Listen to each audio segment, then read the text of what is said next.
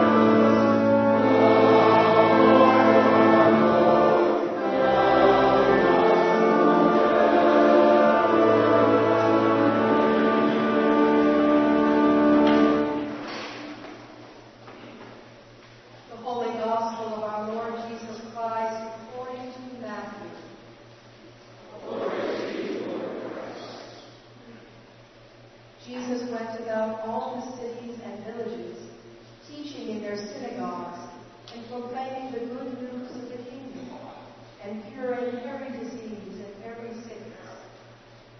When he saw the crowds, he had compassion for them because they were harassed and helpless like sheep without a shepherd.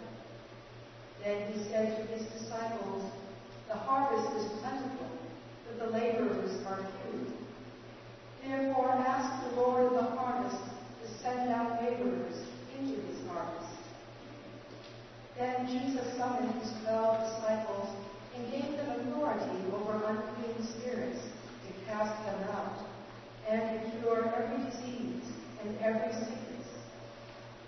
These are the names of the twelve apostles. First, Simon, also known as Peter, and his brother Andrew. James, son of Zebedee, his brother John. Philip and Bartholomew. Thomas and Matthew, the tax collector. James, son of Alphaeus, and Thaddeus. Simon the Cananaean, and Judas Iscariot, the one who betrayed him. These twelve Jesus sent out with the following instructions. Go nowhere among the Gentiles, and enter no town of the Samaritans, but go rather to the lost sheep of the house of Israel. As you go, proclaim the good news. The kingdom of heaven has come near. Cure the sick, raise the dead, cleanse the lepers, cast out demons. You receive without payment, give without payment. The Gospel of the Lord. Praise you, Lord Christ.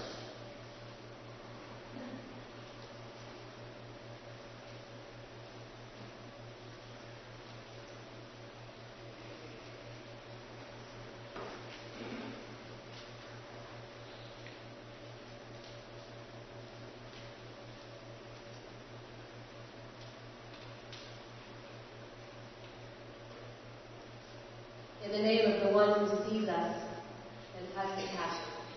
Amen.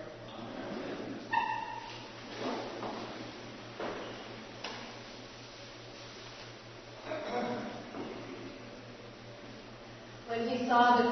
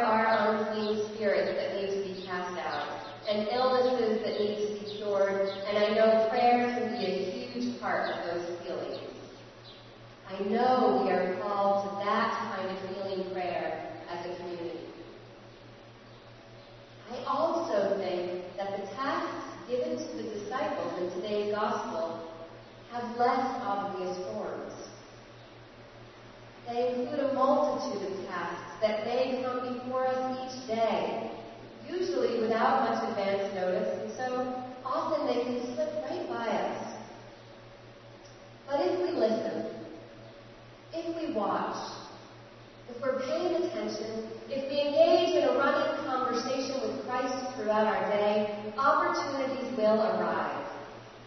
We will step into moments, and in those moments, we can cast out a demon of loneliness in a stranger. We can cure the sickness of rage in someone by listening and offering compassion before that rage turns to violence. We can have authority over an unclean spirit of temptation that has arisen in our own hearts. We can call a politician and speak to them of our fears in regards to the over availability of guns in this country. We can walk through our workplaces and schools and communities with an open heart that others may know us as safe people to speak to and to find comfort in. We can be helpful to those who we encounter who have a need that perhaps we can meet. On our way home from Vermont in April, my family got a flat tire. We were just a half an hour into our journey through the woods with a completely packed car. When the tire pressure gauge did that really disconcerting dropping So we pulled over, emptied the entire trunk onto the side of the road, pulled out the donut, the jack, the puniest tire iron I have ever seen. When Greg tried to loosen the lug nuts, which had been tightened by a machine, they weren't even vaguely interested in becoming loose again. I actually think the lug nuts were laughing at the puny tire iron, and at us, and at all our luggage. Now we couldn't call AAA because there was no cell reception. And it was Saturday, so even though we had broken down in a small village, a cluster of a few buildings, nothing was open. I was starting to wonder if we were going to have to just set up camp when a nice man walked across the road from his truck in the community center lot. Waiting for his wife to be done at a baby shower, he had noticed us and he had an 18-inch torque wrench. He let us borrow the rent, and he gave us abundant tire changing advice. It turned out he was a retired dump truck driver and had lots of tire changing experience. Eventually, we were on our way. I don't even know this man's name, but I think it's safe to assume he didn't have help stranded family with flat tire on his to-do list for the day. He was just open to whatever came his way. Every day, people are willing to be of service to others. They're pulling over at accident scenes, cheering up strangers in the marketplace, paying other people's restaurant bills, striking up conversations with each other on the T, having respectful conversations about differences in opinion with their coworkers, getting curious about how someone else sees and experiences God. They're going out of their way to thank waiters and teachers and trash collectors and police officers. They are calling 911 when they see violence. And they are getting help when people are hurt. Or just stranded with a flat tire.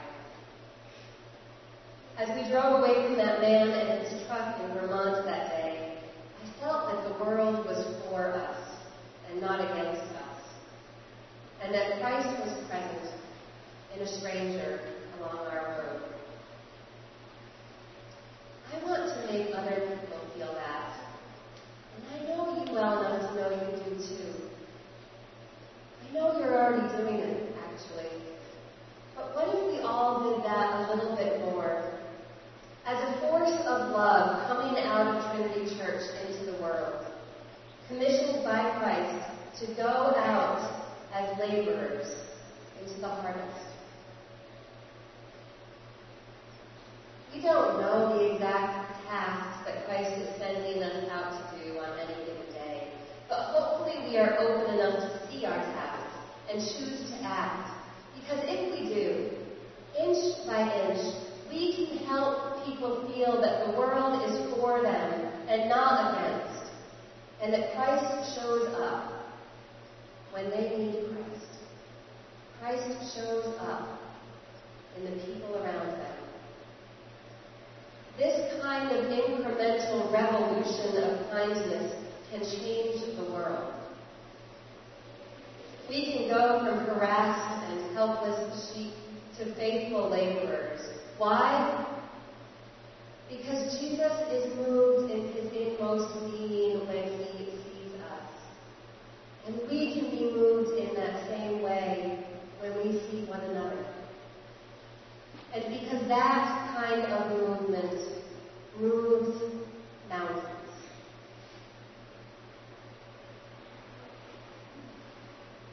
I will leave you today with a 16th century passage from Teresa of Avila that Judy Crimmy has brought to my attention in her work with healing prayer.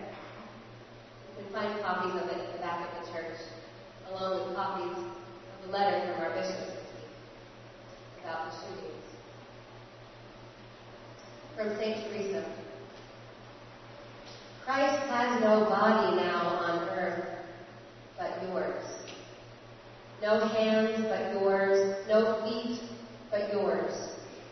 Yours are the eyes through which the compassion of Christ must look out on the world. Yours are the feet with which he is to go about doing good. Yours are the hands with which he is to bless his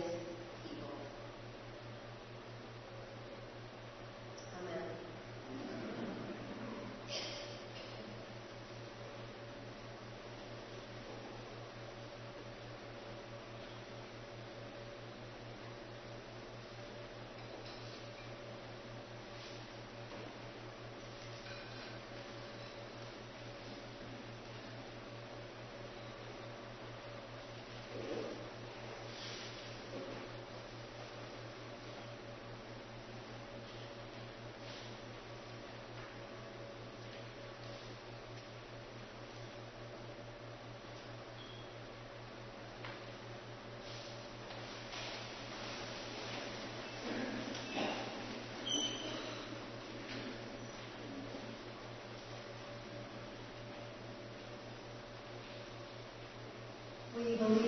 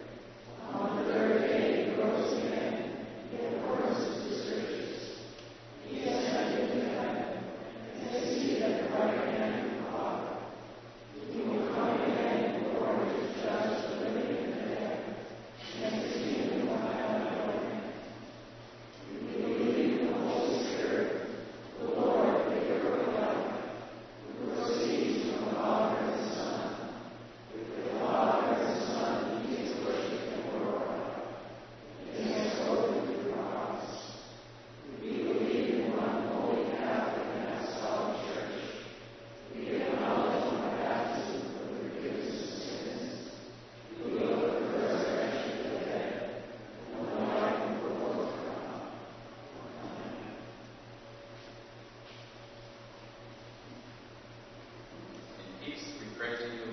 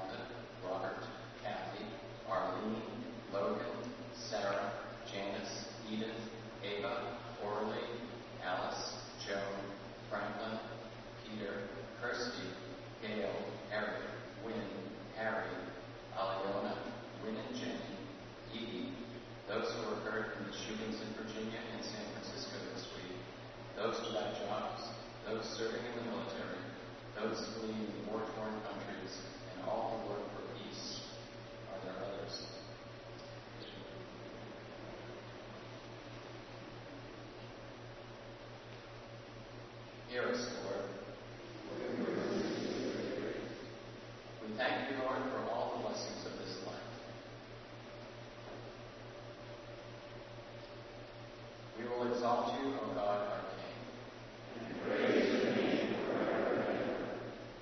We pray for all who have died, that they may have a place in your eternal kingdom. We pray for the repose of the soul of Tom Beal, husband of Barbara Beal. Are there others?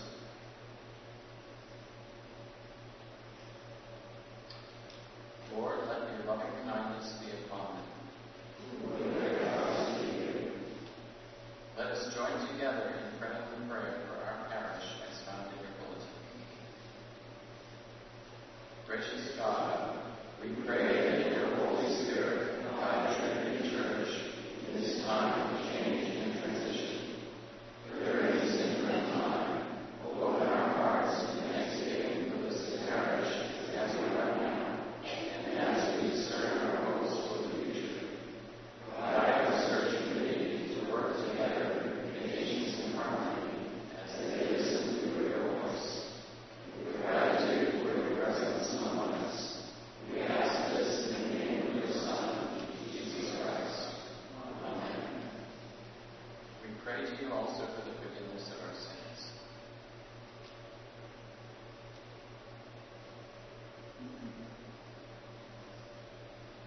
Have mercy upon us, most merciful Father. In your compassion, forgive us our sins, known and unknown, things done and done undone. And so uphold us by your Spirit, that we may live to serve you in newness of life. To the honor and glory of your name, through Jesus Christ our Lord. Amen.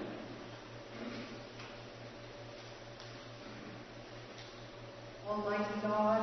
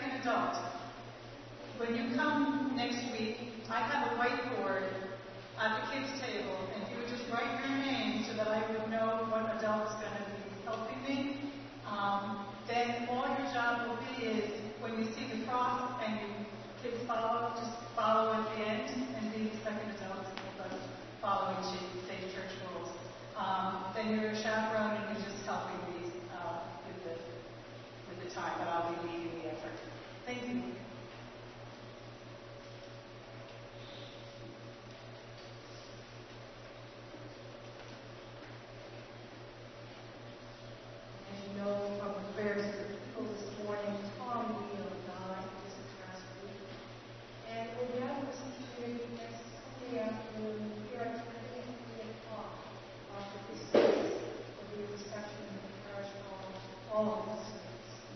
Please just keep Barbara uh, and his family in your prayers um, as they begin a life without Tom. Call forward now, um, April's gonna, excuse me, but, um, April has graciously led our altar guild for the past seven years. And she is stepping back from that leadership. She's staying on the altar guild.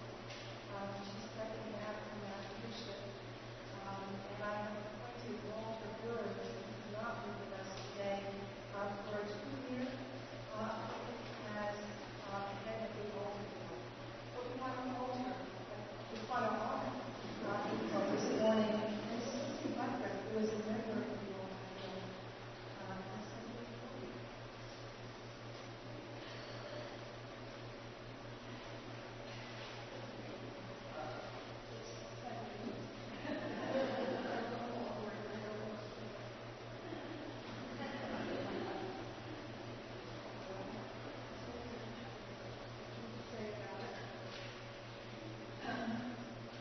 As sacristan emeritus, speaking on behalf of the incoming sacristan, I welcome this opportunity to thank April for her years of service as our secretary.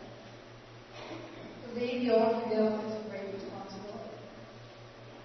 The sanctuaries and the church of the chapel are prepared by the members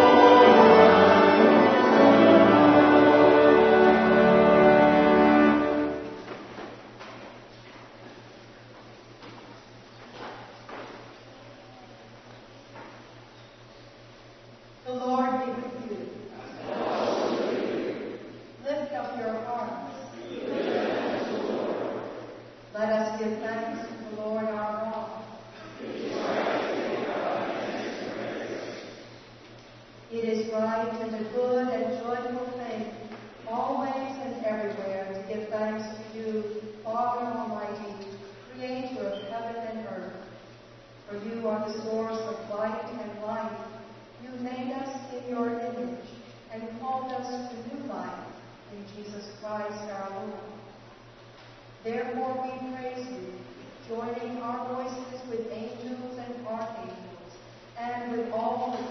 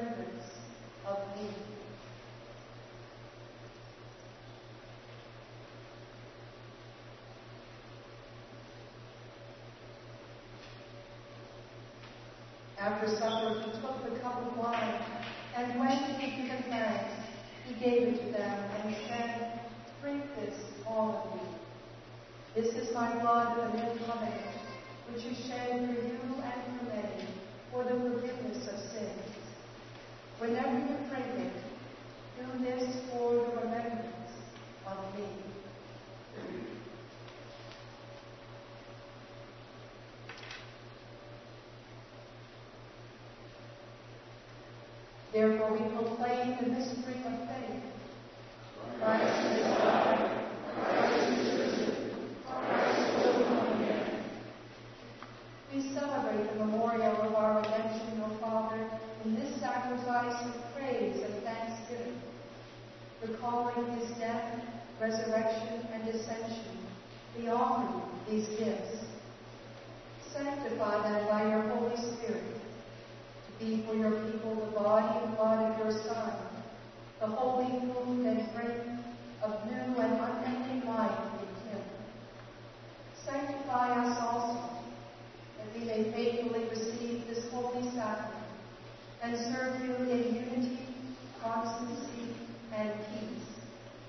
and at the last day bring us with all your saints into the joy of your eternal kingdom.